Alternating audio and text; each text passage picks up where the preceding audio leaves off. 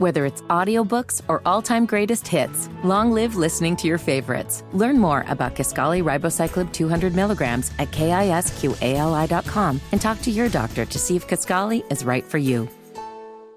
Scarpins Avenue. Small doses. Self-help from the hip. Small doses. We're talking that shit. Small doses. And keeping it real. Small doses. With me Amanda Seales. It's so funky. um, uh, first of all, I just you you have a smolder face that you made. There it is, right there. I, I've, I've been told. I've been told. Some people call it a smirk. Some people call it a smolder. You know.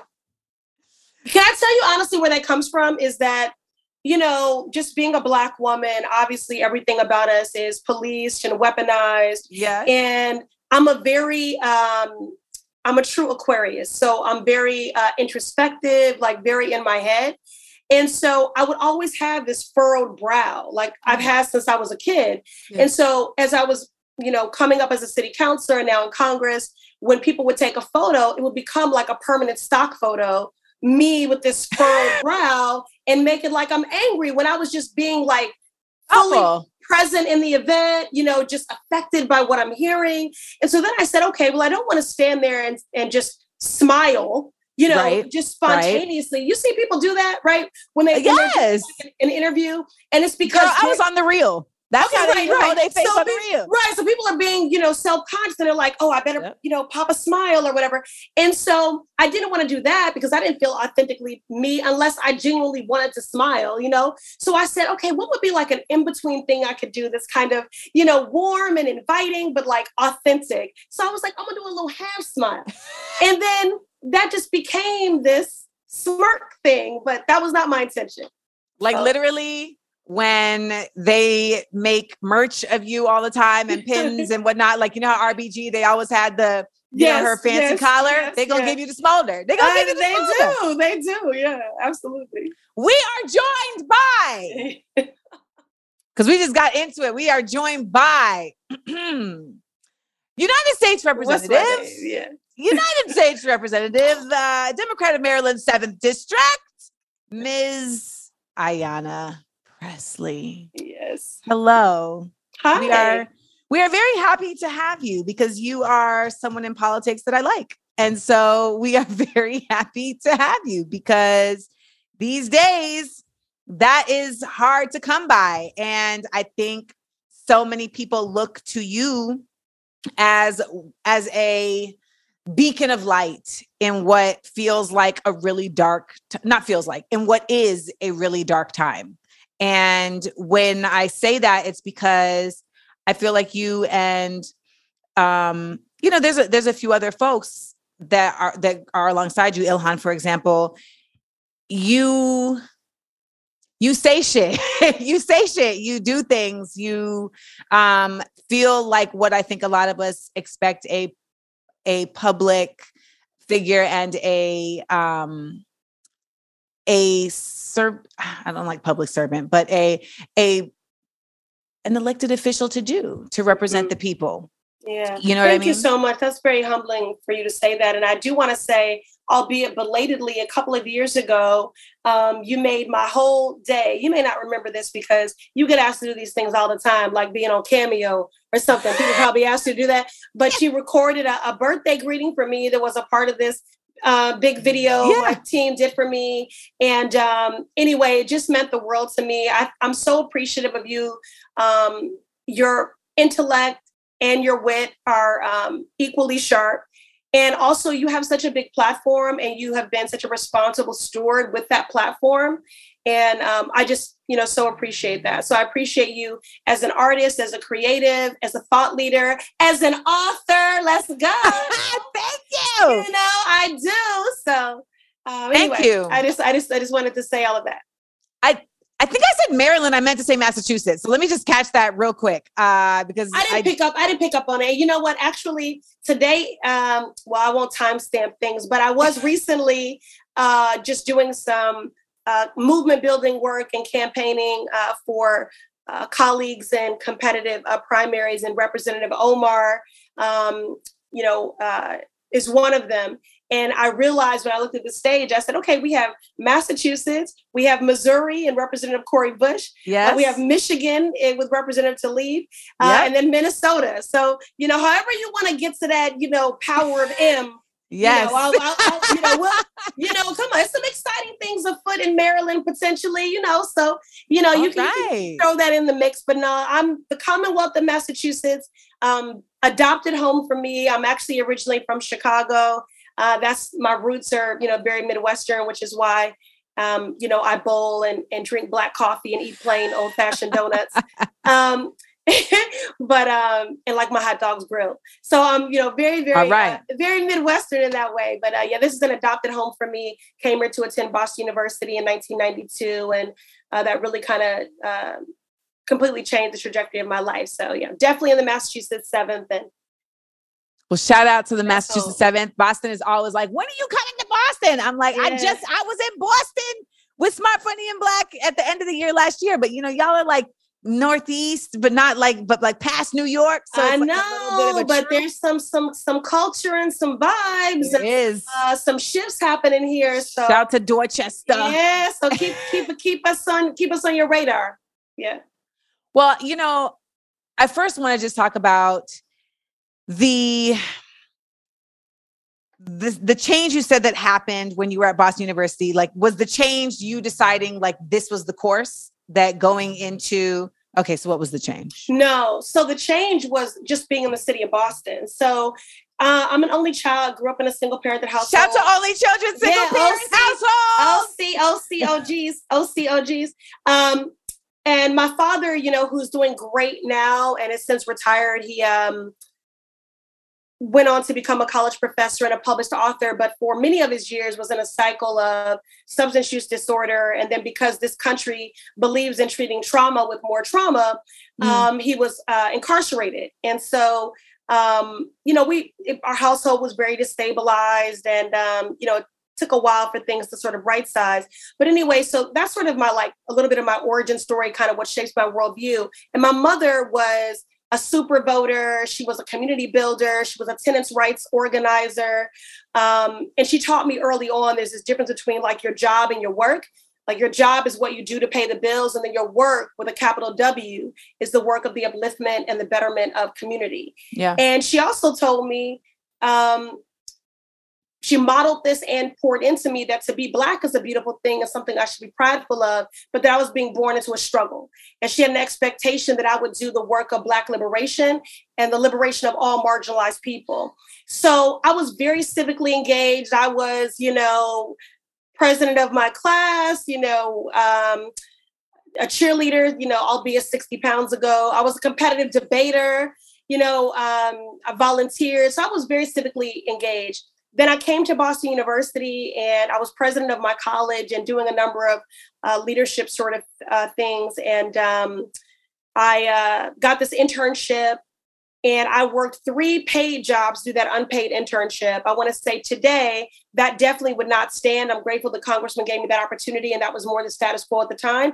But now we pay our interns a living wage, and that's been Nice. really game changing um, throughout Congress to really in the Senate to to diversify the pipeline. You know, because Mhm. uh, for Yep. a long time those Yep. opportunities were only for the kids of donors. Yeah. So um, it's crazy because I was an intern in this office, um, the Massachusetts eighth at the time, and um, working three paid jobs for that. And then ultimately, he hired me, um, and I worked for that congressman for four and a half years. Then I worked for Senator Kerry for 11 years, and then I served on the city council for eight years, and I've been in Congress for four. So I'm going to lift that up because, listen, I, I wouldn't give short shrift to my magic. Uh, you know, I definitely have that, but this is not just black girl magic. This is a black woman work. I've been putting it Yeah. in. Uh, you know, people think we just sort of like fell out the sky, and then you know, I've been doing the work of movement building and electoral politics literally since I was in utero. And uh, my very first campaign was at the age of 10 years old to help elect the first black mayor in the city of Chicago. So uh, I've been at this it's a long time. So, but Boston changed the trajectory of my life. It was attending Boston University um, and then landing that uh, that internship.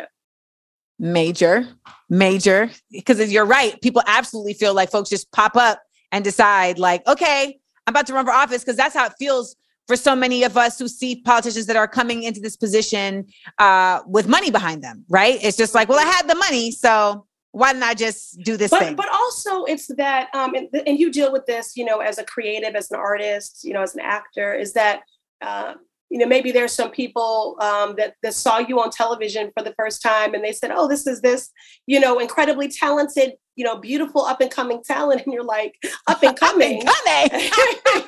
You're like do you want to see the battle scars Homie, I've, been, I've been at this for a while you know? So um, i think whatever it is that you do people very rarely understand that it is an art form that there is a science um, that there is work that goes into that um, for decades uh, but you know, this is work that I'm prepared to do for as long as there's breath in my body because um, the work of justice seeking really is never ending. And progress right. is is measured in decades. It's measured in years. It's not measured in days and weeks. You know, so if you want to do the work of liberation truly, uh, you know, buckle up because that, that that work just it never ends. How do you feel like in this current climate you are supported in that work by your fellow Democrats? Well, first, I would say that uh, where I find um, where I'm what I'm fueled by, where I'm fortified, where I'm emboldened is being in movement. Is being in movement, is being in community. And it's being it's the power of that movement that has us closer than ever before to seeing um, student debt uh, cancellation. Mm-hmm. It's the power of that movement that made Black maternal morbidity a part of the national discourse. Uh, it's the power of that movement uh, that uh, recently resulted in um, that victory in Kansas of of uh, of Roe and abortion care, yeah. you know, on the ballot. So you know, I find uh, inspiration. I find strength in the movement. Uh, when it comes to the party, you know, listen, I'm I'm I'm a Democrat. Um, that's all I've ever been and we are a big tent, uh, you know, party. I will say that the struggle for me is to be um, weaponized, mischaracterized, you know, boiled down to, in some instances, like a shallow, digestible soundbite that is not um, that does not center my humanity, that is not representative of the work that I've put in. Um, I think when you are doing the work of resistance to um, injustice, when you are actively seeking to dismantle white supremacy, to undo the harm of, of decades of policy violence, you know, not everyone is going to love that. Um, and so I just accept that this i'm honoring the tradition of that black women have played on the front lines of every social justice movement. We are truth tellers. Yeah. You know we are table shakers. We are also coalition builders. You know we are conveners. And um you know that's not going to be that's not going to be easy. So i don't think i don't always feel understood. And i think to be misunderstood can be a, a very painful reality Yes, it is. Yeah, it can be a very painful reality. And I've just had to, ex- you know, accept that um, there may be people that never get it. And I just have to be okay with that because I'm very clear about my why.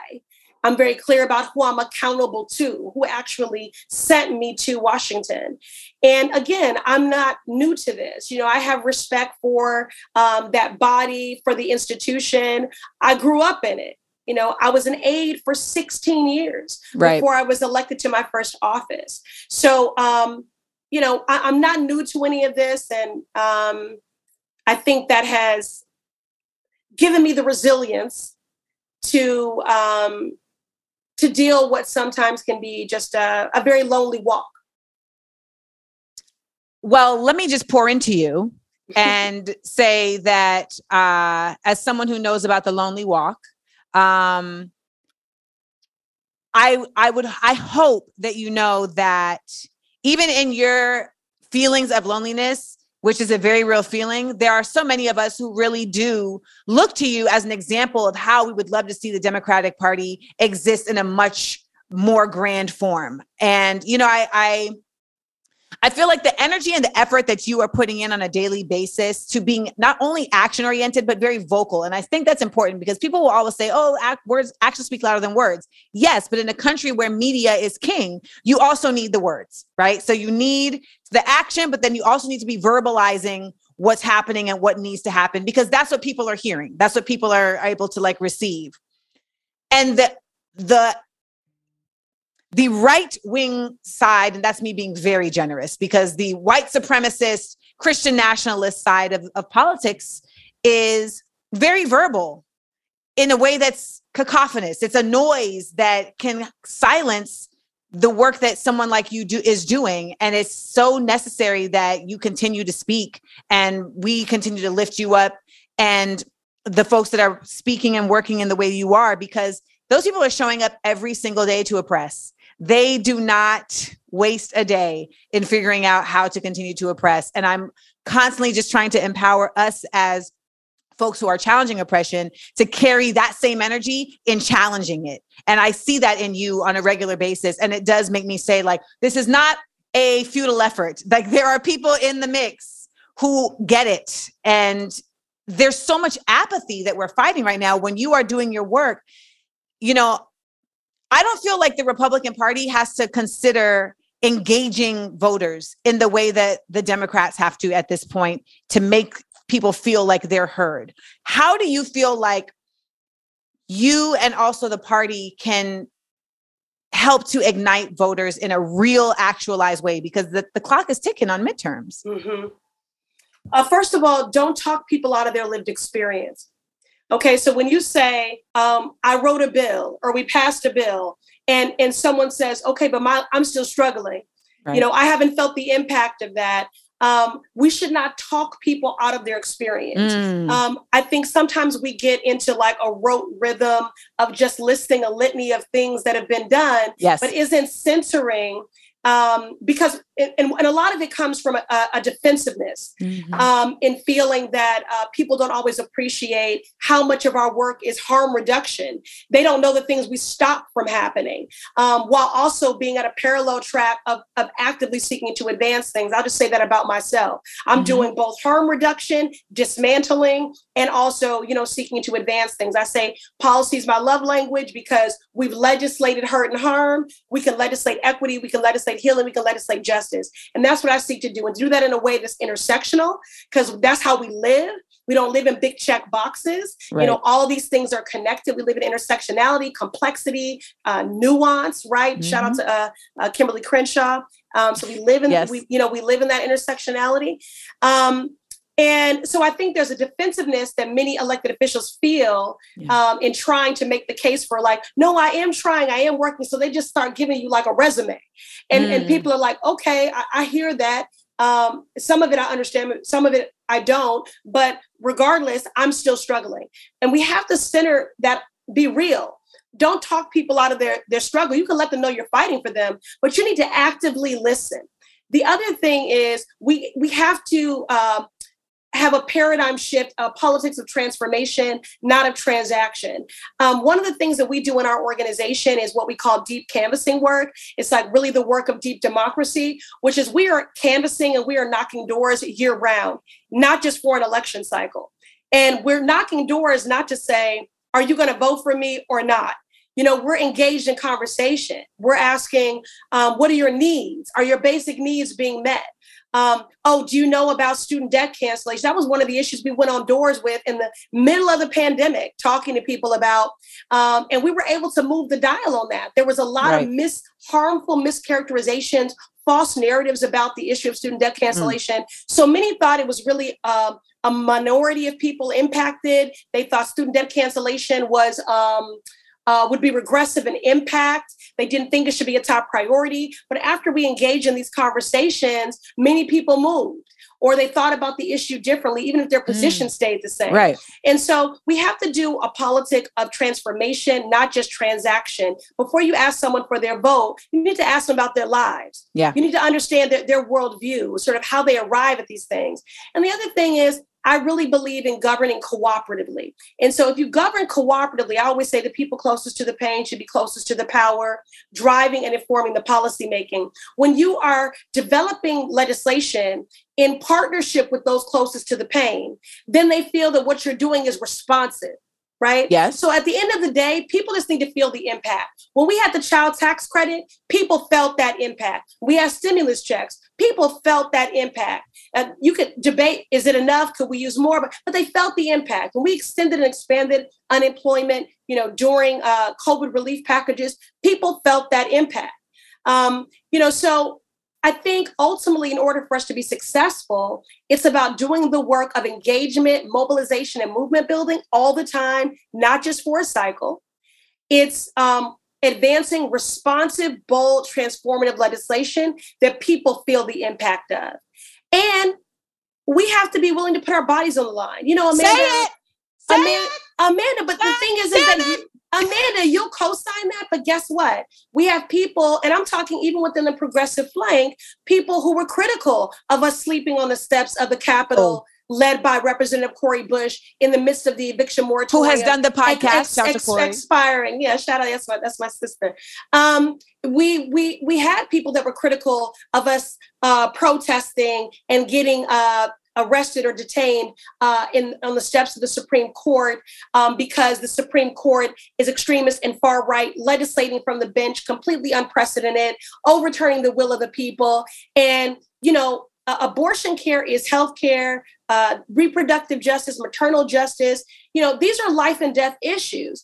And so people were critical of that. And But they'll say they'll say but it's tell me this. performative and you know it's attention seeking. And you know what, Amanda? If that's all we did, then maybe I'd hold some space for your cynicism. That can't be the only thing we do.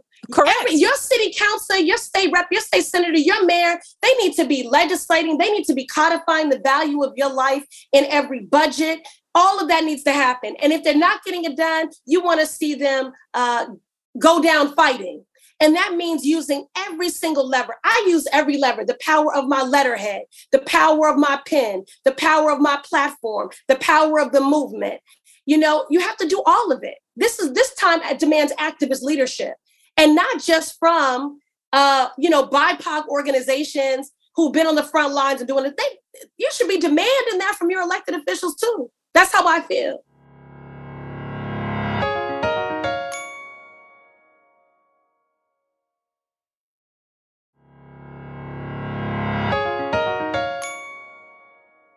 Well, y'all, I I, I don't have anything. To, First of all, Chicago came out in there. You, there was a there was a handshake. Let me get y'all together real quick. oh my goodness! And you know, No, what drives, it drives me crazy. It's No, I know, I know that it drives you crazy because Yeah. trust me, like when I have said I would really like to see our elected officials show up in the ways that you just said. There are folks who will then challenge me for saying you shouldn't be asking your elected officials to show up in any kind of way. That means that you are being against the Democratic Party. That means that you are now siding with the other side. And that's not the case. That's not the case because at the end of the day, what I think makes it so necessary for us to do that is the fact that we are not the Republican Party. We are not sycophants. We are not cult followers. And the truth is, we are in. We actually have the intellectual abil- capabilities to know that these elected officials need to show up for us in real ways, not just in verbal ways that make us feel like we just feel good and warm, while they take everything that we need out from under us. Right? Because so many people who are voting on the Republican block of things don't even realize they're voting against their best interests. They've just fed into this emotional narcissism that has been fed to them that says, you know, if you vote for us, we're going to make all your problems go away. And we're not going to tell you what your problems are other than that they're black people and Mexicans. Those are your problems. And we're going to make all that go away. They're not. But at the end of the day, I will, I would, I wonder, do you feel that there are, do you feel that there are more people who were questioning or being cynical about that action that you guys took, or that there are more people who are moved by it?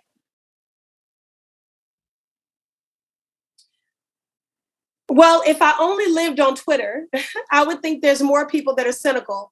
Um, but because I'm, I'm, you know, as Representative Tlaib always says, rooted in community, because I'm rooted in community, I believe there are more people um, who felt um, a sense of uh, gratitude or uh, a solidarity. You know, I'm glad that they they recognize that they're moving with urgency basically that they're they're willing to go out and do anything necessary to have these rights uh, these this what was a constitutional right 50 years restored you know um, i will say also um, it's interesting that they pick and choose who they're critical of regarding that action. So when I was campaigning in St. Louis for Representative Bush, um, she had opponents who were saying that sleeping on the steps of the Capitol was undignified and unbecoming of a lawmaker, which to me undermines our entire history in the work of civil rights and liberation.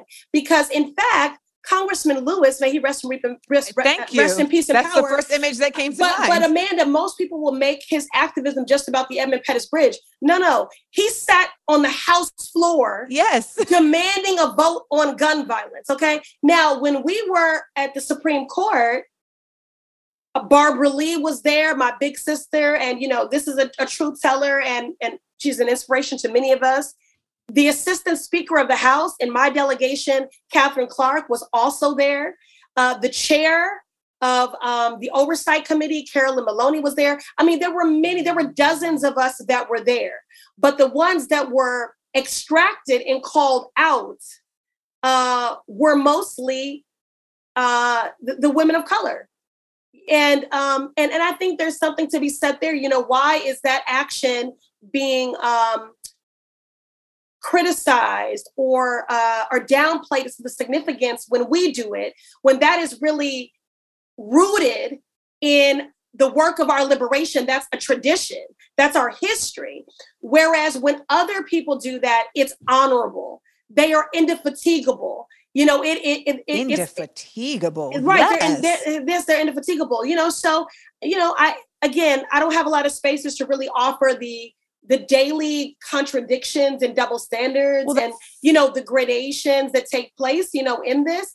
Because if i did that then someone would say i was sitting in victimhood. Yes. and then i would be gaslit for that.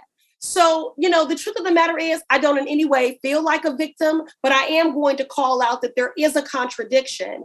And when we've arrived at a moment where we're under the weight of several layered crises and we take and do an act of civil disobedience, and there are people who would consider that undignified for a lawmaker, they really do not understand the moment we find ourselves in. No, they don't. But that's the frustration of so many folks. You know, when I look at the Democratic Party, I think that part of the reason why there continues to be such so many fissures is because at the end of the day, white supremacy is not simply a Republican uh, situation. It's not simply carried out by individuals who are in the Republican Party. There are folks who, whether they want to admit it or not, may identify with the Democrat uh, Democrat ideals, but still protect their white privilege and still protect their white their their access to white supremacy while trying to be a Democrat. And there's no way to do those two things at the same time as supporting the individuals that are also Democrats who do not have access to white supremacy. So there's always going to be a fissure within this party and an inability for it to move in the effectiveness that the Republican Party can move when that continues to be in the mix. The Republicans move so effortlessly because they're all like, well, we're all white white. And those who aren't are fine with the white people running shit and they'll go along with it. That's it. You know, but when we have folks like you and like AOC and, you know, Representative Bush and Representative Omar, there's never going to be the cohesion that would need to happen to move forward until the count, the, the people who are moving antithetical to you within your party admit that, or until we vote them out. And that's what I really want to try and like encourage people to do. The voting process is not simply just voting the same way that you said the legislative process as a as a uh, elected official is not simply just doing policy. Like it's a multitude, multi pronged approach. And I think for so many of us as just citizens, we never really felt like we needed to engage in that multi pronged approach. We felt like we just kind of maybe only needed to do one little part of it, you know, even if it's like, I, I'm, I'm going to vote, but I'm only going to vote for the president. Baby, we had primaries. You know, people were so angry about like, well, Biden is our only choice. Well, he wasn't. There were other options, but now we're at this point. You didn't take part in the first parts of this, so that's how we ended up here.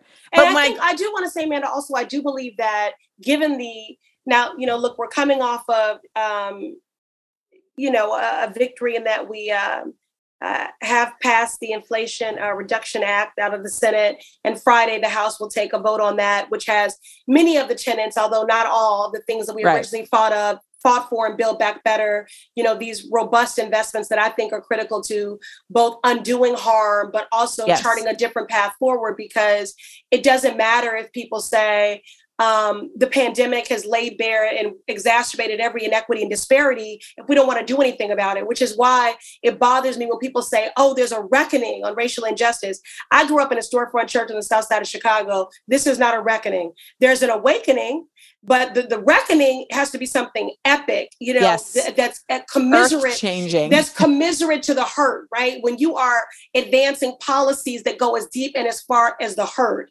And so uh, we're Is on a- that really possible within? I of course, I believe it is possible. Now, I watch you. I've, I've, I've seen you on Instagram, so I know where you're going on this two party system thing, and I, I know you you struggle with that, you know. And um, and so I, I want to hold space for that. But I wanted to say about the primaries and uh, other offices, other, office holders on the city and state level, given the obstruction from Senate Republicans, who it seems at many turns had contempt for everyone who calls this country home. The House, we've been doing our job like twice. We passed my bill with Judy Chu, the Women's Health Protection Act, and so many other bills that I can name that we moved out of the House only to be met with obstruction in the Senate, right? Uh, including gun reform, right? Um, but we've had state legislatures and mayors and governors and city councilors and school committees who stood in the gap. And at least in Massachusetts, we've had some things advanced, like the Crown Act and you know other Mhm. things that we were unable to get out of the Senate. People have have acted on, and including uh, prioritizing reproductive uh, uh, care and access and things like that. So I'm just trying to make your point that every election does matter. Every office holder matters. They're accountable to you. Um, and then the last point that I would make is um, I think it's important that as a party and as movement builders that we never talk down to people. So when I was saying how we have to center their experience, I Mhm. don't like when we use terminology like low information voters, you know, or like if you or, or if you just sit in people's um, struggle. Like I'm going to acknowledge your lived experience, but a poor person does not want to be told they're poor. Right. You know, it, so it's important that um, you know we also are uh, uh, aspirational. It's important that we listen to people and again not talk them out of their experience. People think that people don't vote, Amanda, because they're ignorant or apathetic or don't know any better. People don't vote not because they don't know enough. They don't No. vote because they know too much. Facts. Yes. They know grown. too much. They, Yeah. said they they have a deaf. There's broken hearts, broken promises, Yes. a deficit of trust, all these things. So we have to. You can't talk people out of that. You have to like sit in that, take some accountability. I mean, that's how I feel. I feel like, wow, if people are not showing up, I take it personally. I'm like, what have I not done that they don't feel the impact of their government or, or me in this seat all around them? Um, that they know they need to preserve that advocacy and that partnership. They must not be feeling the impact of my work. I need to go bolder, or maybe I didn't listen hard enough. I I, I really do take it personally, and maybe maybe I shouldn't because there is something to be said for personal responsibility and determination and all of that. Um, but I do think we have to um, not talk people out of their experiences and just acknowledge that um, that apathy and that cynicism is informed by real experiences with government. Is there a version of two things existing at the same time, which is having an apathy about the government that has shown up in a repetitive fashion that feels like it's not showing up for you, right? Not you personally, but like for a person. Yeah, no, no, for sure, yeah. Mhm. Is there a world where that apathy can simultaneously exist with continuing to vote within a system that exists at present. So the reason I say that is be I think you know where I'm going with this. The reason yeah. I say that is because like I think I'm that person. I feel like I am that person. I'm that person who's like, well, I don't I have no proof that this system is effective um, because we have continued to fight and fight and fight this system over and over and over and over again. It still continues to have so many gaps. However, until we have a replacement, I still need to have a certain level of effort committed into this space because this is all we have right now. Is, no, absolutely. Is, no, that that's I mean, absolutely that space exists. Like you said, you occupy it. And I don't think you're um I don't think you're alone in that. I mean, again, just like I can acknowledge. So when everyone uh, quotes, um, you know, Audre Lorde about dismantling the house with the master's tools, and yeah, you know, yeah. I mean, I mean that's sort of. I mean, look, I'm in government. I mean, so you right. know, I I acknowledge the the the you know what i'm a part of you know by yeah. by by default because this is the how i seek to make a contribution which is also why it's so damn hard you know so i so i so i do think that um uh, that space certainly exists and many and many people occupy that space um the other thing and you'll be radical in that space without completely removing yourself from that space you know is there a version of that i, th- I think you're the closest version yeah, and you know, look, I define radical the way Angela Y. Davis does, which to address things from the root. You know, I think uh, many people define radical as something, you know, very different. I'm really just talking about like deep systemic change, you know, yeah. undoing centuries of harm. Um, I do think it's possible, but again, change ultimately that's why coretta scott king said freedom is won it's earned every generation. We don't have it in perpetuity. Like you know that because you can't have a people uh, emancipated from enslavement go through reconstruction have it all undone by jim crow. You can't have a settled constitutional law on the books for 50 years and then have the supreme court legislate from the bench and undo it like that and not know that gains are not guarantees like we have to fight like hell to preserve the gains we we have and build upon them. So i just say all that to say that if, if you know that that's what the work is then i know that progress is not going to be measured in weeks and days. It will be measured in decades. It will be measured in years. Like in many ways the reason why this work is hard amanda is because you're sort of being a better ancestor than you are descendant. Yes because yeah, when you're, you're, really seeking to like you know what I mean, you don't know that yeah. these things are going. There are things that we do like community project funding and earmarks and things like that physically all around us that you can point to as some signal of progress and as a manifestation of your your work right but for the most part when you're talking about like i i served on the city council eight years i wanted to serve on the federal level because every inequity every disparity every racial injustice was legislated this is not like you know shit in the ether. Okay, it was legislated, codified yeah. in laws, codified in budgets, and, and and most of the residual fallout of that stuff that we see in cities and states and existing for generations started with federal policy.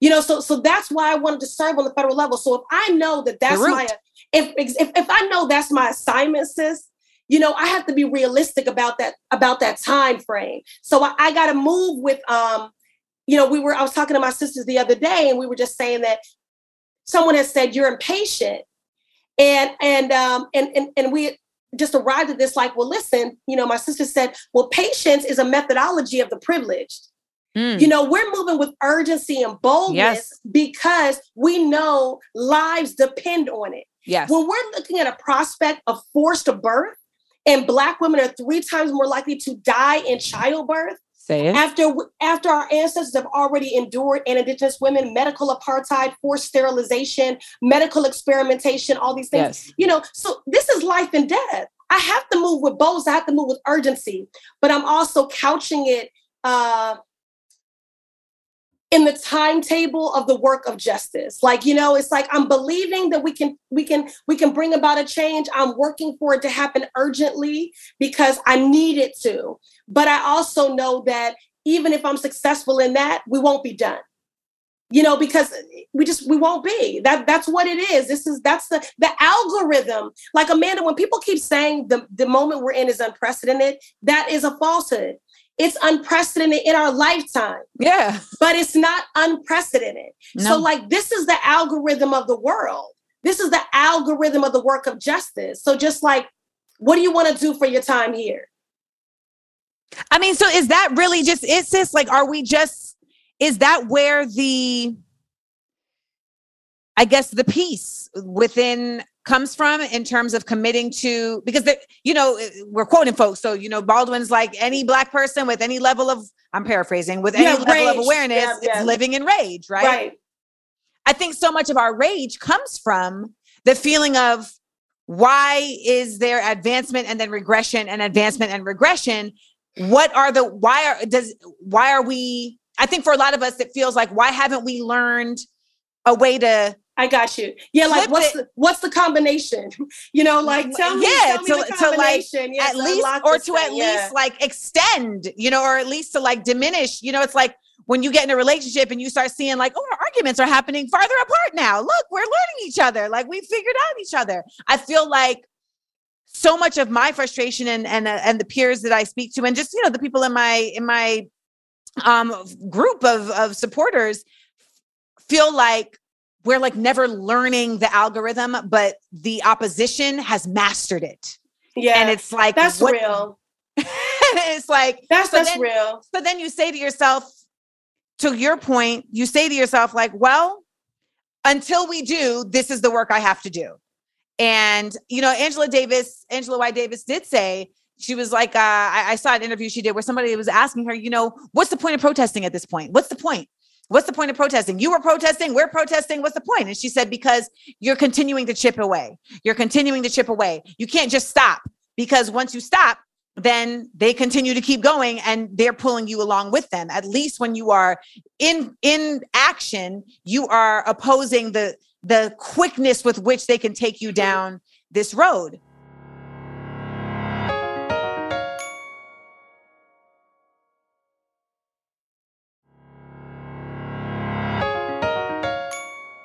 Think that people have to take stock of the victories. Like, look at the unionization. You know what's happening.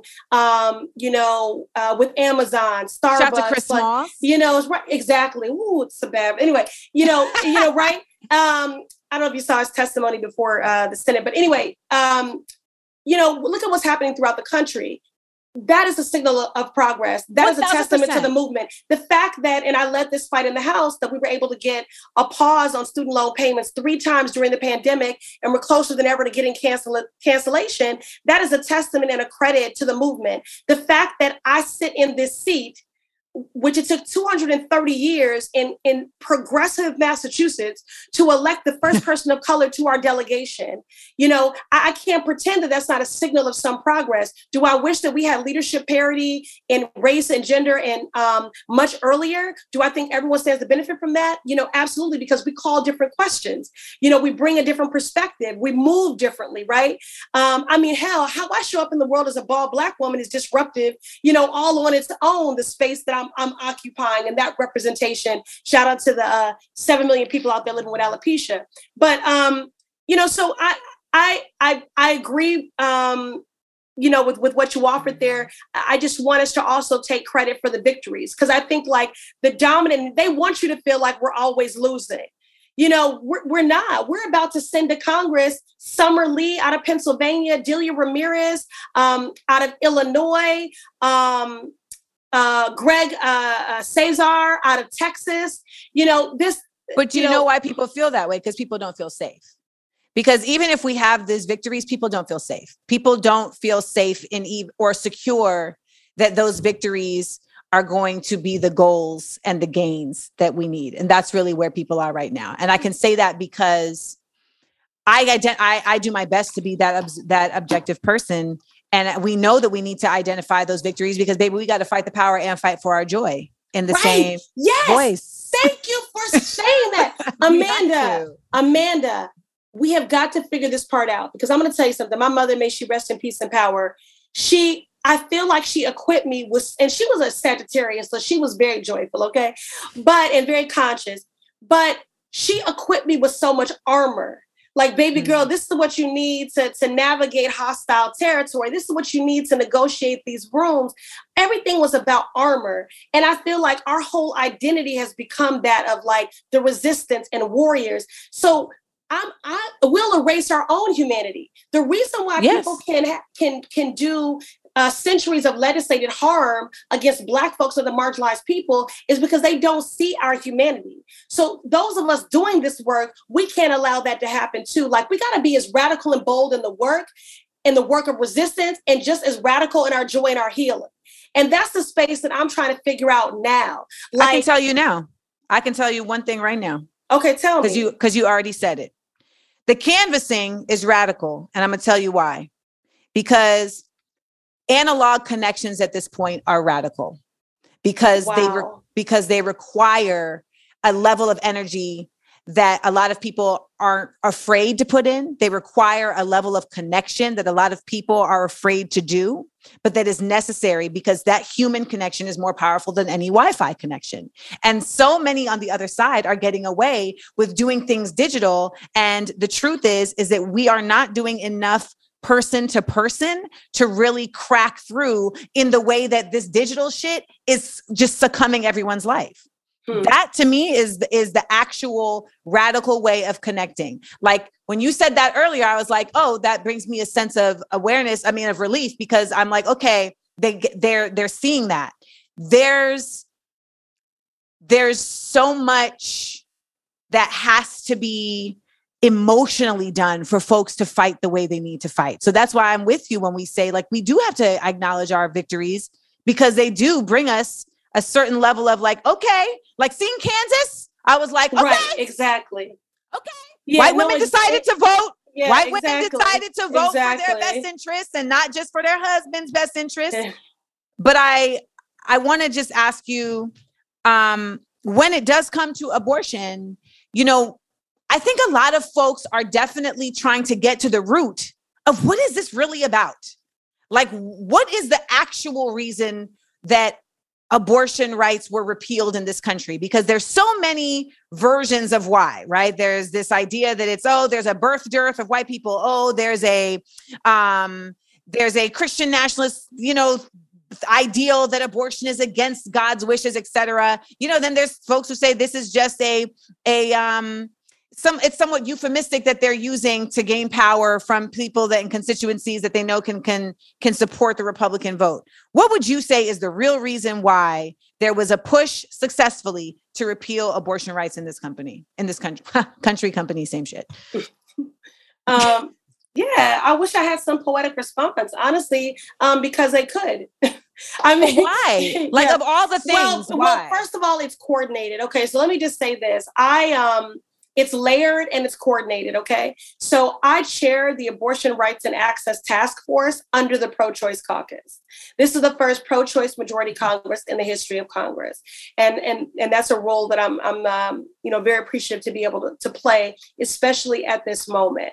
And recently uh, I hosted Vice President Harris in my district, and this was a, a, big part of the strategy discussion we had on how to replicate what happened in Kansas, you know, while still pushing for all these other things. And, and again, you know, uh, HHS and, and the president have rolled out new guidance and executive actions that are responsive to to our movement, which is saying you have to protect providers and patients from criminalization. You yes. have to preserve and expand access to, to medication abortion. Um, the House not only passed the Women's Health Protection Act twice, um, which would enshrine Roe, but we also passed legislation for the right to travel for those who are in those triggered law states so that they can go to safe havens like the Commonwealth of Massachusetts to get the abortion care that, they're, that they need. And I could go on on that front. But if you look at the states that have trigger laws, and, and there is not uh, abortion care since Roe has been struck down by the Supreme Court, these are the same states uh, advancing in their state legislatures anti-LGBTQ, you know, transphobic legislation. These are the same states that are the most active when it comes to voter suppression. Um, you know, purging uh, the, the, the roles yes. all those different things. So there's nothing coincidental about the fact that you have those three concentric circles of, of voting rights, um, abortion care, reproductive access, um, LGBTQ, you know, all of those things are happening. It is a coordinated, uh, legislated oppression. That's it. Now, do we but, to, think but why? it's in They just don't like to, people. Uh, I think it's in response to our growing power, you know, There we go. electorally and otherwise. And um, you know, if you were gonna take it uh, you know, take it back to my granddaddy's storefront church, I would say, you know, that those that are last will be first and you know, all that kind of thing. It's like the the um the most marginalized, right? Um, have mobilized and um that has resulted in new power. I don't think we always know That's the how, word there. I don't think we always know how powerful we are. Yeah. And I don't think we include everyone in this new power narrative. One pet peeve of mine and something I'm really focused on right now, and I and, and thank you for lifting up our deep canvassing. Um, we also do wellness calls. Just literally, we just call seniors and say, "How are you? You know, what do you need?" Make sure that they that they know what resources are available for them that they might not. But the other thing I'm squarely focused on is Black men because I think that we have erased them from the narrative. Okay, um, we're either only, in other words, we only say black women are the defenders of democracy and of this democratic party and that's not true as black people black women have always voted at higher rates yeah. And we are playing an outsized role at the ballot box and on the ballot giving the unprecedented number of black women running for office at every level but Right. make no mistake about it black men have been the defenders of democracy in this party as well and um, and we don't always include them in the narrative. And so when black men hear Donald Trump in his closing arguments say, "What do you have to lose?" Um, and we're not communicating to them directly, they're like, What do I have to lose? "What do I have to lose?" Right? And the other thing, uh, again, as I said, if you're poor, you don't want someone telling you you're poor. You know, I think elected officials um, on both sides, but it's something I've worked to really change within our own party, will single issue a constituency. So they will like go to um, Black folks and only talk about mass incarceration. And Yeah. we're like, we're so glad that, you know, you give a damn about that right now. Um, but I also care about Black home ownership, Yeah. you know, access, not just the health Student loans. access to quality health care. I care about student loans. I, you know, all these other, you know, again, none of us live in one box. We live in intersectionality. So they'll go to black folks talk about mass incarceration. Um, and but they won't speak to like black opportunity, aspiration, wealth building. They'll go to the Latino community. And by the way, immigration is not just a Hispanic Latino issue. No, the In my- biggest number of immigrant uh, deportation is black folks. Black immigrants, right, disproportionately impacted, which is why I co-chair the Haiti caucus because I represent the third largest Haitian diaspora in the country, fought to get Sac Title 40, 42 repealed, you know, but now that's caught up in the courts, you know, and that kind of thing. But it's like there's black immigrants, there's um the Wait, South- what is Title 42? Just real quick. Oh, okay. So that is um that was a a policy weaponized under Trump that allows you to, to deport people in the name of public health. So Right. when you saw you know Haitian migrants being whipped at the southern border, uh, that was all Mm-hmm. under the uh, the the, uh, the umbrella Mhm. of Title 42. And so these unjust deportations, um, even after the Biden administration came in and did a, a 100 day uh, moratorium on deportations, they continued. You know, um, ICE and CBP continued to do their work, and that burden was disproportionately borne by Black immigrants, um, especially uh, Haitian uh, Right. immigrants. Do you- so, Do you want to take a moment to uh, celebrate the fact that they have now successfully repealed the stay in Mexico law? Like, wasn't that the that was yes, that's true too. I mean, come on. You know, listen, you you know this stuff. You're not a fake about, you know, you're you're a voracious No, reader. You stay up on people this that stuff. are listening. you I- know, so let me just tell you. yeah. I only got up on this stuff in the last two years. Mhm. I I I have by nature of just like a bigger force pushing me. It's Mhm. not fun to be up on this stuff. It's not it's not peaceful. It's not soul fulfilling to be up on this stuff. It's actually soul killing. And that's why, you know, the victories require so much attention. But I I know that the people listening to my show, they also I I'm up on this stuff also because like it feeds my work. So it makes it's easy. If people but also you're making it accessible and digestible. That's my point. to- That's to why people- I said it. I yeah, to people as well. So I, I th- so I thank you people are working. People are working. They don't got time to know who Mueller and all these people are. They're like Buddha Jidge, Buddha Good, Buddha. Yeah, They're like, I right, know, right. man. I gotta feed Right. my kid. But I Right, do, right. I, but I read Just trying that. to survive. Yeah. I read that and I was like, oh, something good. Something That's good. true. But that's what I'm saying. So there are some victories along the way, but but my longer, you know, point here is that um we single issue constituencies. And that does a that does Yeah. a disservice in every way to movement building um, to telling the story of the impact of the victories that we have had because you're like okay uh, lgbtq folks um, we used to think they cared about marriage equality. Uh, we took care of that so they're probably all set. Um, or maybe we can talk a little bit about like public accommodation for trans individuals but like we're good you know? If we speak to hispanic and latinos and say we're for immigration reform they're good even though like south asians experience unjust deportation separation of family black immigrants you know all of that and with women and that as long as we say we're pro-choice and we support reproductive uh, you know justice then you know they're all gonna, they're going to be all good and they don't say intersectionality. And they don't say nothing to the AAPI community. I mean, I, I I tell my friends in the AAPI community, I'm like, y'all are not even the model minority. You're the invisible one. I mean, Wow. no one. But but what has happened with the AAPI community, and also this is true for Black men, is that in many of these states that are up for you know grabs that we really uh, need to keep or that we hope that we pick up, they are becoming the margin of victory. The AAPI community in Atlanta, in Georgia, we saw that. Um, as Georgia became more purple, the API Yeah. community was really impactful in that. And I would say in the states that we have carried, it's not just Black women, you know, so Black men have, have been a part of that. And where you really see it play out, Amanda, is in those primaries. When you look at primaries and you look at that vote and where it's coming from, Black men are a part of that as well. So we need to, you know, um, Big them up. big them up, big them up. You know, well, this is my this is my last question before I let you go because I know Okay. you got work to do. yeah. What are people? Wh- why is it so important that people come out in these midterm elections? Like, I think that there's if if things become buzzwords out here, right? It's like you gotta vote in the midterm, you gotta vote in the midterm, you gotta vote. Go, go, go, go, go. But why actually? What is at stake?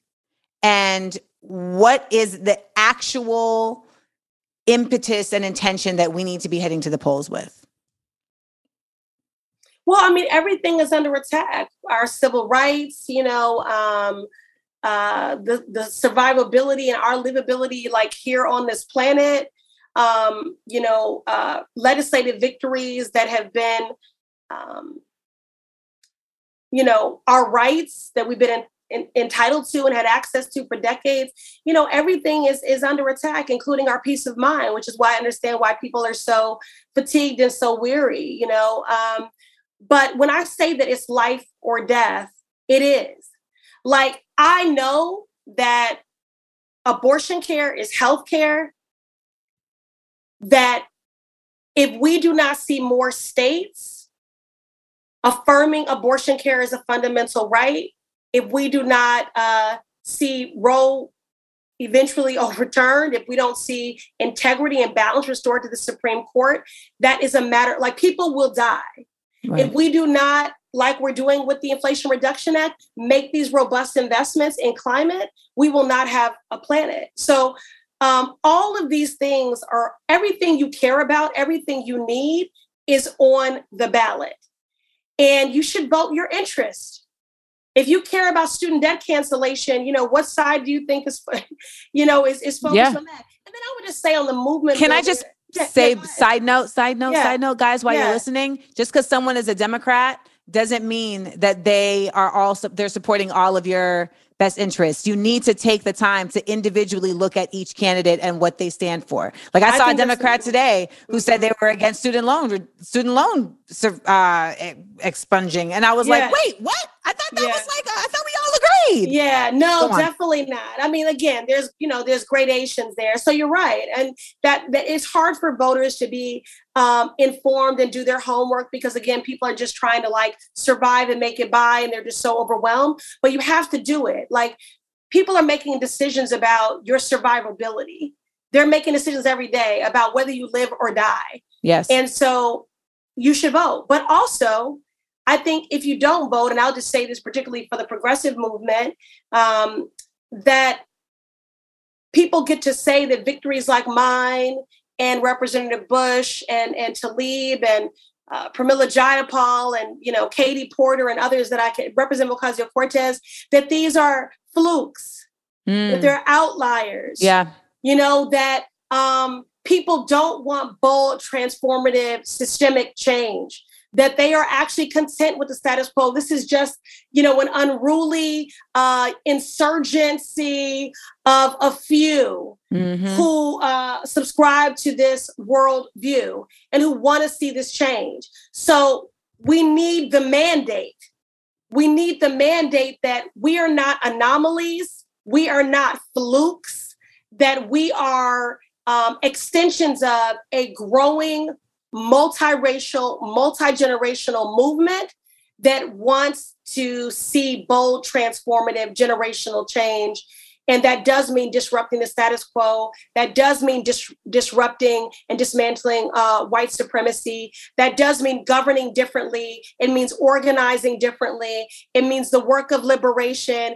It mm-hmm. means instead of mass oppression, mass liberation instead of treating trauma with trauma that we create ecosystems that support and promote healing. Um, i think another world is possible you know where we do choose people over profit but w- we have to stay in it. And so if you believe like me that another world is possible um, if you keep that stakeholder in your democracy and let them know that um, those few of us who may be close to your worldview that we're not flukes that that there is a paradigm shift oh, occurring. You're not flukes, you're a new precedent. And I think that's that to me as any help that I can be in helping to push that paradigm shift, um, I I will be. So please consider me a resource. Uh, we are so happy to have you here. We are also very happy to acknowledge that you have a cat. Uh, yeah, you want me to go get her? Yes, okay. please. Oh, oh okay, God. hold on. Okay. shit. I saw a cat. Now y'all know that if there's ever a cat anywhere within eyesight of me, I'm gonna find that cat. I'm like, is there a cat? I think I just saw a cat. Okay. All right, you have to be body positive though. Hello. Hello, who is this? Hold on. Okay. Who is so, this? Okay, so this is Sojourner Truth, um, Pressley Harris. Yes, but we we we call her Sojo. Look at her little Hi, white paws. Sojo. She's a, she, she's a Maine Coon, you know, and uh, she's just the sweetest, cuddliest little she thing. Is. But of course, we have the name of Sojourner Truth because everybody does the work of, of uh, abolition, you know, and liberation in this house. My husband yes. rescued her, and he said, "Look at her white feet. Can't we just call her socks?" He said everything has to be so deep with you. But uh, but but yes. now he loves it, and she's like most cats. She likes Zoom. You know, Hello. so yeah. Look, Hi, Sojourner. Hey, Sojo. I am woman. yes. Well, thank you, Sojo. Thank you, Representative Pressley. We appreciate you. And let me just tell you something. I know that you are somebody who speaks ardently about the alopecia community, and you are a member of that community. And we honor you for thank showing up you. every day as your whole self. All right, you. giving Thank us all so much, the flavor. Giving us all the flavor. But I meant what I said, and any help I can be in continuing to, you know, speak the message that you guys are actually living within our current government space in a way that can encourage people to have their own power and use that power. I will be. I will be a vessel in that respect. So let me know. Well, and I'm I'm happy to lock arms with you, sis. I appreciate uh, your consciousness. I appreciate again the responsible way with which you steward your platform.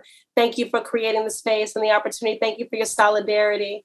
And um, you know, just I, I, just appreciate how you continue to um to be you fully, fully and unapologetically. And I especially love all the all the takes on your your prior life as a talk show host. Those are, you know. Uh, well, thank you so, also for your vocabulary because I got some words that I have to look up, and that is rare. Okay. That is okay. If you say so. So All I am there. I am there. Okay, Thank you, all sis. right. Enjoy the rest of your day. Shout Thank out to you. Soja. You too. All right. So look at her. She's ready to go. Okay. Thank you so much. Bye. Scavengers, a podcast. a podcast network.